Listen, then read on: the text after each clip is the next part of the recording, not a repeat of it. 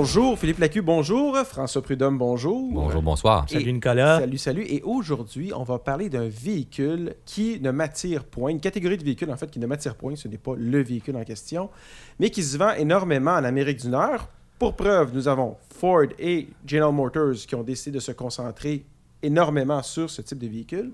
Nous allons parler du Subaru Ascent. Ouais, hein, donc on parle des VUS. Les VUS Hein? à Le- trois rangées le dans ce mot, cas-ci. le- Ouais. le mot me donne de l'urticaire. Bon, euh, ben, en fait, Les gros VUS. J'ai le c'est- droit. Les gros, c'est un gros. C'est pas mon genre de véhicule préféré, moi non plus. C'est de notoriété publique. Mais bon, aujourd'hui, euh, il y a 100 VUS, point de salut. hein, et tous les constructeurs se tournent euh, vers ça parce que ce- c'est ça que les gens veulent. C'est en demande. Et ça, je suis très, très, très bien placé pour le savoir. Euh, presque à tous les jours, j'ai des gens qui me demandent des conseils de voiture, que ce soit quand ils me croisent, que ce soit quand ils m'écrivent sur Facebook ou euh, par courriel, peu importe. Et neuf demandes d'informations sur 10 concernent un VUS. Donc, euh, on s'en sort pas, puis c'est pas pour rien que, justement, comme tu l'as dit en introduction, Ford et General Motors viennent d'annoncer, euh, ben, en fait, Ford a annoncé qu'il ne produirait plus de berline. Ils vont avoir une seule automobile dans leur, dans gamme en Amérique du Nord. Donc, en Amérique du Nord, Ford va carrément cesser la production de berline, tandis que GM vient d'annoncer, tout récemment, la suppression de six de leurs modèles. Et comme par hasard, les six modèles en question sont des berlines. Alors vraiment, là, on s'en va vers les VUS, les camionnettes et les multisegments. Alors, le Subaru Ascent, puisque c'est de lui dont il est question aujourd'hui, vient euh, vraiment combler un gros trou dans la gamme Subaru. Parce que chez Subaru, dans les faits, on avait un seul vrai VUS. Bien sûr, on a la Subaru Crosstrek et la Subaru Outback, mais la Crosstrek, on le sait, c'est une Impreza familiale Jackée, qui est haute sur patte, exactement. Et la Outback, C'est une Legacy haute même, sur patte. race- même recette, c'est une Legacy familiale, haute sur patte, avec des plus gros pneus un petit peu. Alors, c'est des croisements entre une automobile, une familiale, et un VUS. Ce qui a toujours été la, la formule chez Subaru, d'ailleurs. Oui, Et le Forester qui est pas très gros non plus. ouais, mais le Forester qui est plus ce qu'on appelle un vrai VUS, là, un Ouais, véhicule du uti- départ, ouais. utilitaire sport, même si c'est une plateforme d'auto, puis euh, tu sais, c'est c'est une auto qu'on a déguisée en VUS, mais oui, c'est un, c'est un véhicule utilitaire sport, on peut le dire, mais format compact.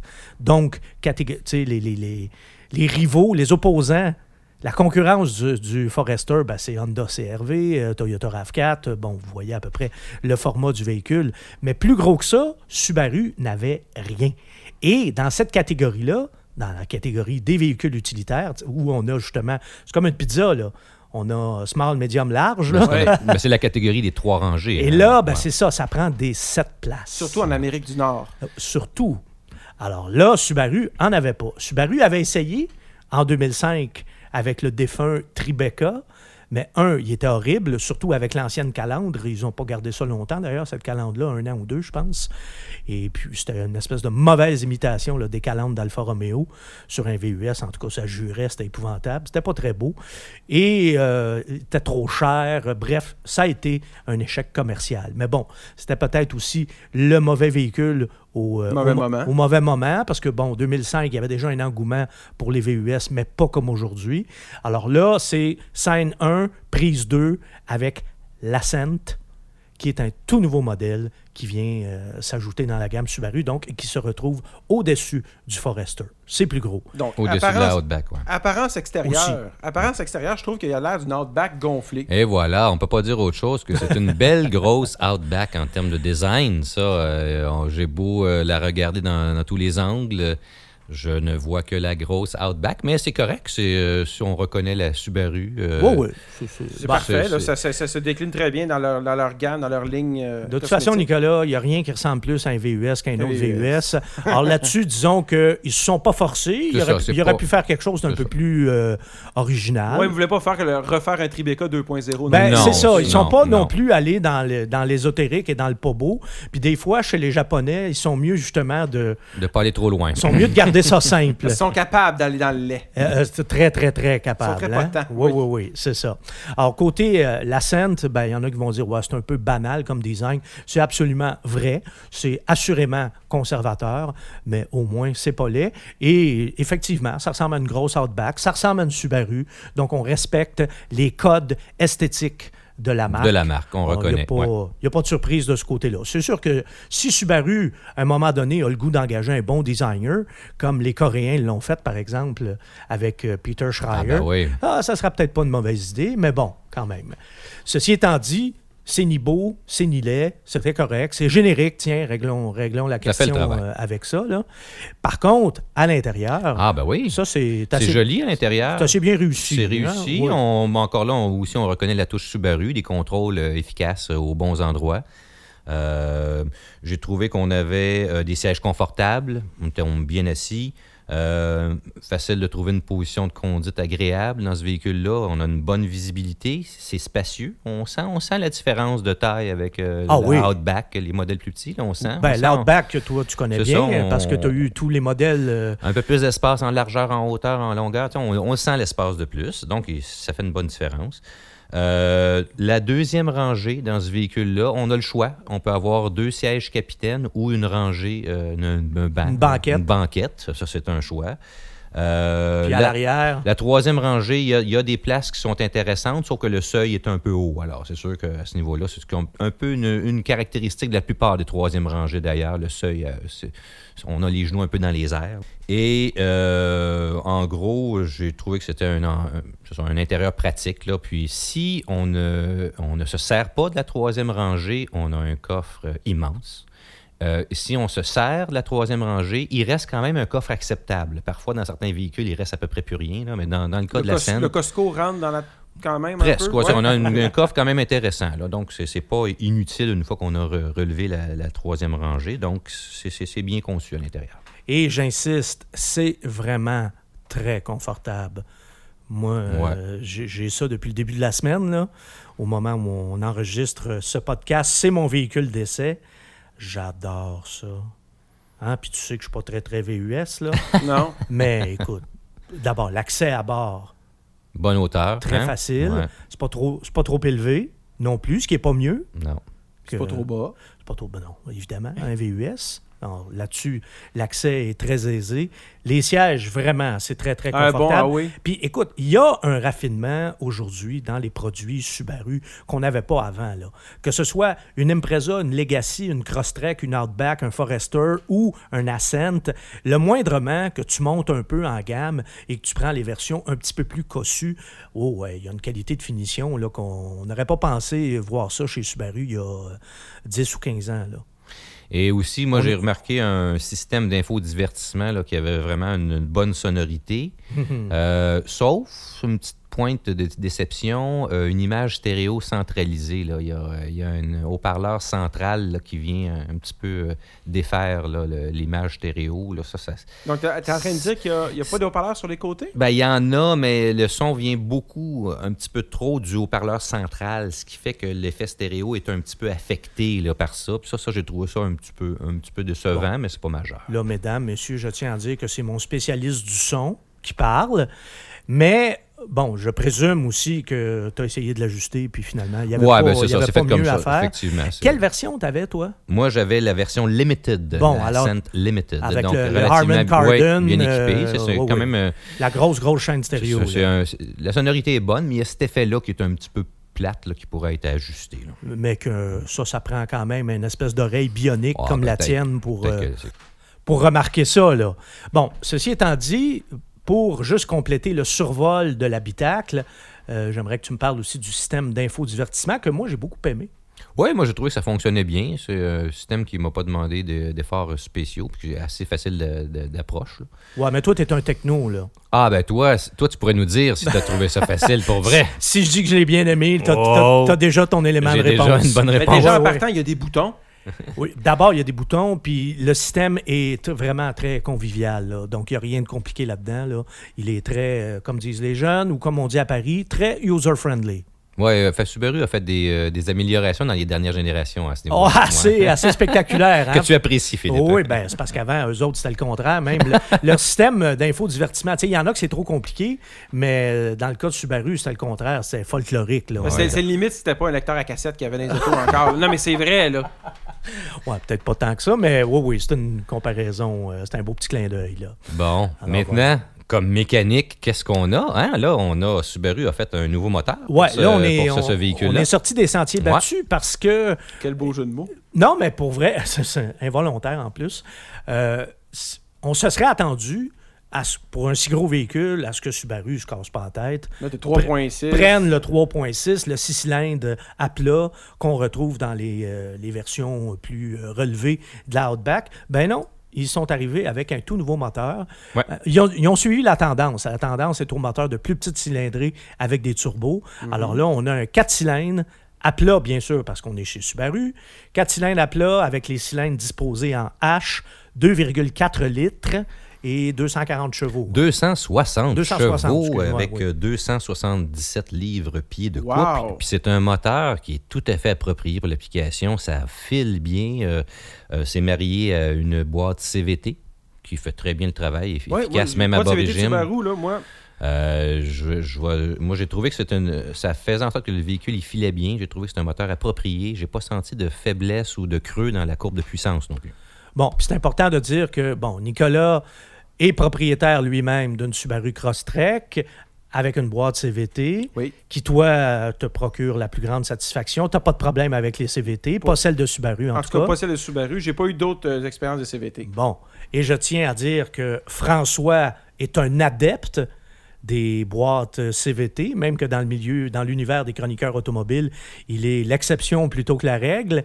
Moi, j'aime vraiment pas ce type de boîte de vitesse-là, mais je dirais que du côté de Subaru, c'est parmi ce qui se fait de mieux, par exemple. Oui, parce qu'elle elle, elle, a des, des passages, il simule les passages Ouais. de rapport, ça, ça devient naturel pour quelqu'un qui est habitué à un moteur traditionnel, une transmission traditionnelle. là. Euh, donc, au lieu d'avoir euh, euh, l'espèce d'effet skidoo là, au motoneige, là, où le moteur s'emballe sans fin, puis c'est- ennuyant, on a une- une- un changement de puissance naturel avec les, les simili-rapports et tout ça, ça accélère très, très facilement sans forcer. Mais quand tu veux une réaction rapide, que tu veux dépasser, par exemple, et que c'est donc euh, exaspérant, moi, j'ai ben, ben, ben de la misère à m'habituer à ça. Ceci étant dit, est-ce que je pourrais vivre avec ça? Oui. Est-ce que je pourrais m'acheter une Crosstrek, par exemple, et la prendre avec euh, une boîte euh, CVT? Absolument. Écoute, Oui, on- mais on peut pas dire que ça manque de puissance. Il y, Ah ben là, il y a une- non, question mais- de, de- de- peut-être de, de- de bruit, de, de- de- d'effet qu'on a, le moteur qui s'emballe, mais le, le résultat est là, ça avance. Là. Ça- on, on- moi, j'ai pas eu l'impression de les chercher, les 260 chevaux. C'est ça. là. Pour, pour- pour- Euh, pour un peu conclure sur euh, boîte de vitesse CVT, tout ça, moi j'ai remarqué, de toute façon, il y a une tendance, Philippe, tu disais que tu n'aurais peut-être pas de problème à vivre avec ça, mais on est parti de véhicules manuels avec trois pédales, puis on s'en va avec des véhicules euh, plus de levier de vitesse à une pédale. Ouais, on parle des voitures électriques, ça Oui, fait oui, que, oui, oui. va falloir Ouais, ça, on s'adapte. Euh, on parle d'un véhicule quand même un poids euh, relativement important, là, 2051 kilos. euh, Et donc, qui peut tirer combien? Quelle est la capacité peut de tirer remorquage? euh, à 5000 livres, 2270 kilos, Ah, donc même. euh, 5000 livres. Et ça, ça en fait un véhicule très pratique là, pour une, grande famille qui peut avoir à tirer quelque chose, un petit bateau, quelque chose. Bon, alors c'est puissant, mais c'est quand même assez pesant. Est-ce que ça Oui. consomme? C'était ma prochaine question. Avec Ben- des turbos, on peut peut-être s'attendre à quelque chose de raisonnable. Bon, mais c'est ça. tant. Ben, Ah. je vous laisse juger. Bon, l'ordinateur de bord est un petit peu optimiste. Un ordinateur de bord aime bien rendre des beaux chiffres. Il me dit 10,6 litres au 100. Euh, par contre, le calcul de la consommation euh, observée pendant la semaine, dans mon cas, a été de 11,2 litres Hey, au écoute, 100. sais-tu quoi? C'est ce que tu viens de dire là, c'est exactement la consommation que j'ai avec mon Crosstrek. Et Ben- là, ça me fait capoter, là. Ben, c'est ça. Donc, à ce niveau-là, pour le poids du véhicule et la taille du véhicule, euh, je dirais pas que c'est bon, mais je ne peux pas dire que c'est mauvais. Donc, je considérerais que c'est acceptable par rapport à, à la taille et au poids du, du Ben, véhicule en Dans ce question. cas-là, la consommation du Crosstrek est inacceptable. Dans le cas de la- du cross-trek, on peut dire que c'est peut-être un peu élevé par rapport à... Le problème est peut-être entre le volant et, Et le la- siège. Et ouais, ça, ça se peut. Entre, entre le siège et l'accélérateur. ça, ça Euh, arrive. Il va ça. falloir que tu développes euh, une conduite plus éco-énergétique, peut-être. C'est bon. Le misère terme à la mode. parce que Ah oui. Je suis pas très, très, très violent avec la voiture. non, non, non, non, je mais- sais. Ben, blague à part, moi, je connais Nicolas, j'ai beaucoup conduit avec lui et euh, c'est quelqu'un qui conduit vraiment très smooth. Là. Ouais, c'est Alors, à ça m'étonne, euh, ça m'étonne un peu, mais regarde. Ça pour dire que la consommation, je pense qu'elle est acceptable pour le Ascent. Oui, Euh, et je confirme, moi j'ai réussi de peine et de misère à descendre en bas de 12 litres au 100 Ah, km. conduite dynamique, Philippe? Ben, pas vraiment. non? Pas vraiment. Pourtant, tu ne fais pas que, que, que du stop and go. Là? Non, mais j'étais autour de 11,5. Ah, ok, c'est euh, bon. Mais tu sais, en même temps, là, faut pas perdre de vue une chose. Là. Écoute, c'est un gros VUS. Oh, là. oui, c'est pas petit. Non, mais c'est Mm. ça. Mais puis- Et, et d'ailleurs, comment tu as trouvé ça sur la route, un Ascent? Euh, Moi, j'ai adoré ça, mais je veux juste co- conclure avec la, la consommation. C'est qu'il y a 10 ans, ces véhicules-là faisaient 15 litres C'est au 14-15 C'est vrai. 14, C'est vrai. 15 litres. Tu sais, Ouais. il y a quand Ouais. même eu Ouais. euh, Ouais. évolution et même amélioration là, notable de ce côté-là. Parce qu'à un moment donné, avec un aussi gros Faut véhicule, que tu déplaces cette masse-là. puis qu'il y, a- qu'il y a cette cylindrée-là, tu peux pas ton- non plus t'attendre à avoir une consommation d'Honda Civic. Là. Non. les moteurs en H, on s'entend que c'est pas le moteur le plus. euh, Économique non plus. C'est ça. le- de par son design, c'est très difficile. Quatre roues motrices ouais. à prise constante, bon, etc., etc. Alors voilà. Mais sur la route. Ah, sur la route, moi, j'ai beaucoup aimé ce véhicule-là. Confortable. Euh, j'ai trouvé qu'il y avait peu de bruit aérodynamique. Euh, donc, ça fait un habitacle relativement silencieux. La tenue de route est correcte. Euh, j'ai trouvé que c'est, un véhicule qui filait bien. On n'a pas l'impression qu'il est lourd. On n'a pas l'impression que, c'est, difficile de prendre de la vitesse. Donc, c'est agréable. On pèse sur l'accélérateur, ça file bien. On pas d'effort. Ça rend le tout très agréable. Philippe. Oui, euh, je chose. corrobore euh, en tout point.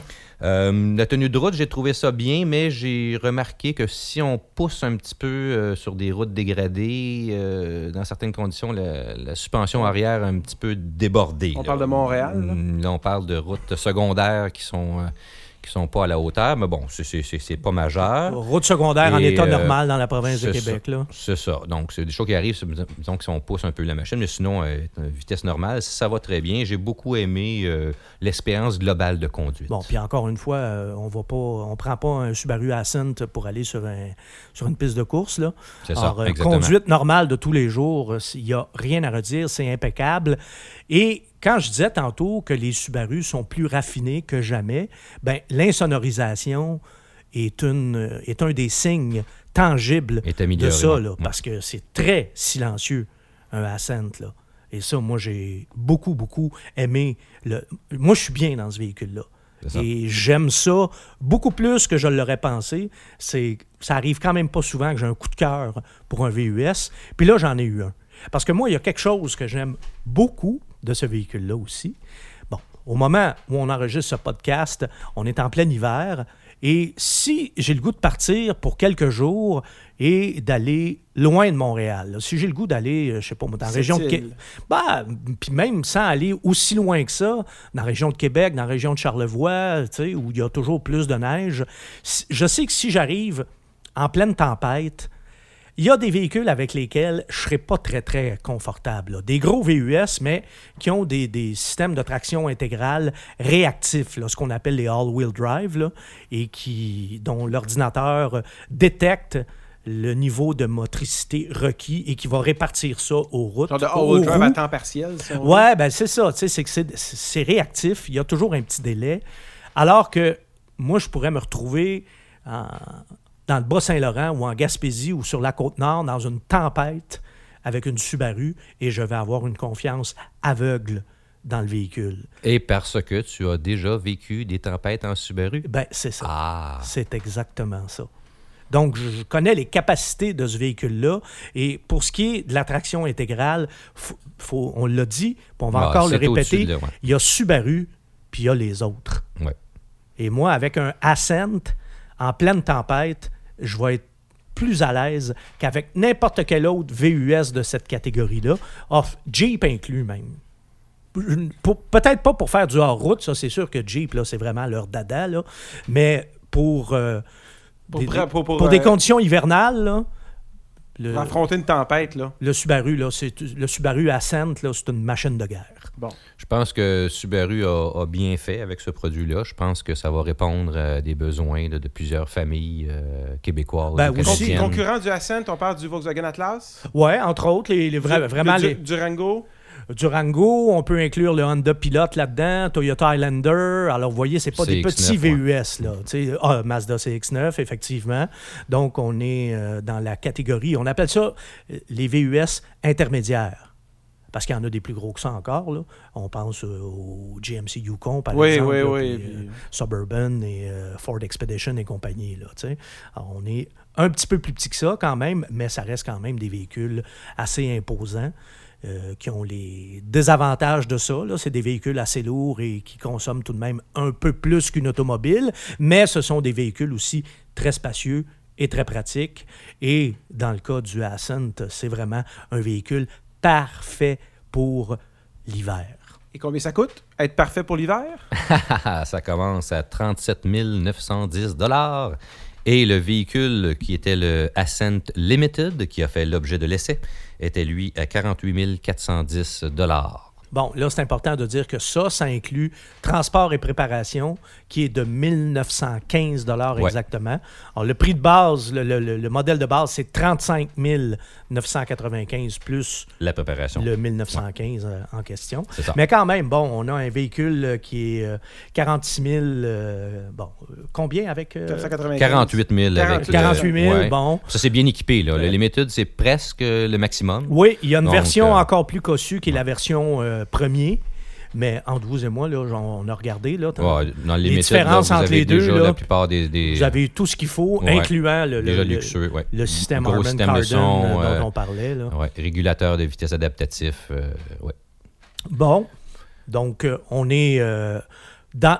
En fait, je dirais- j'allais dire, on est dans la moyenne. On est probablement même dans ce qui est à peu près de plus abordable. C'est tout à fait cette, euh, compétitif et je pense que pour tous ceux qui cherchent un, un gros VUS ou un VUS de trois rangées, il faut absolument essayer le Ascent.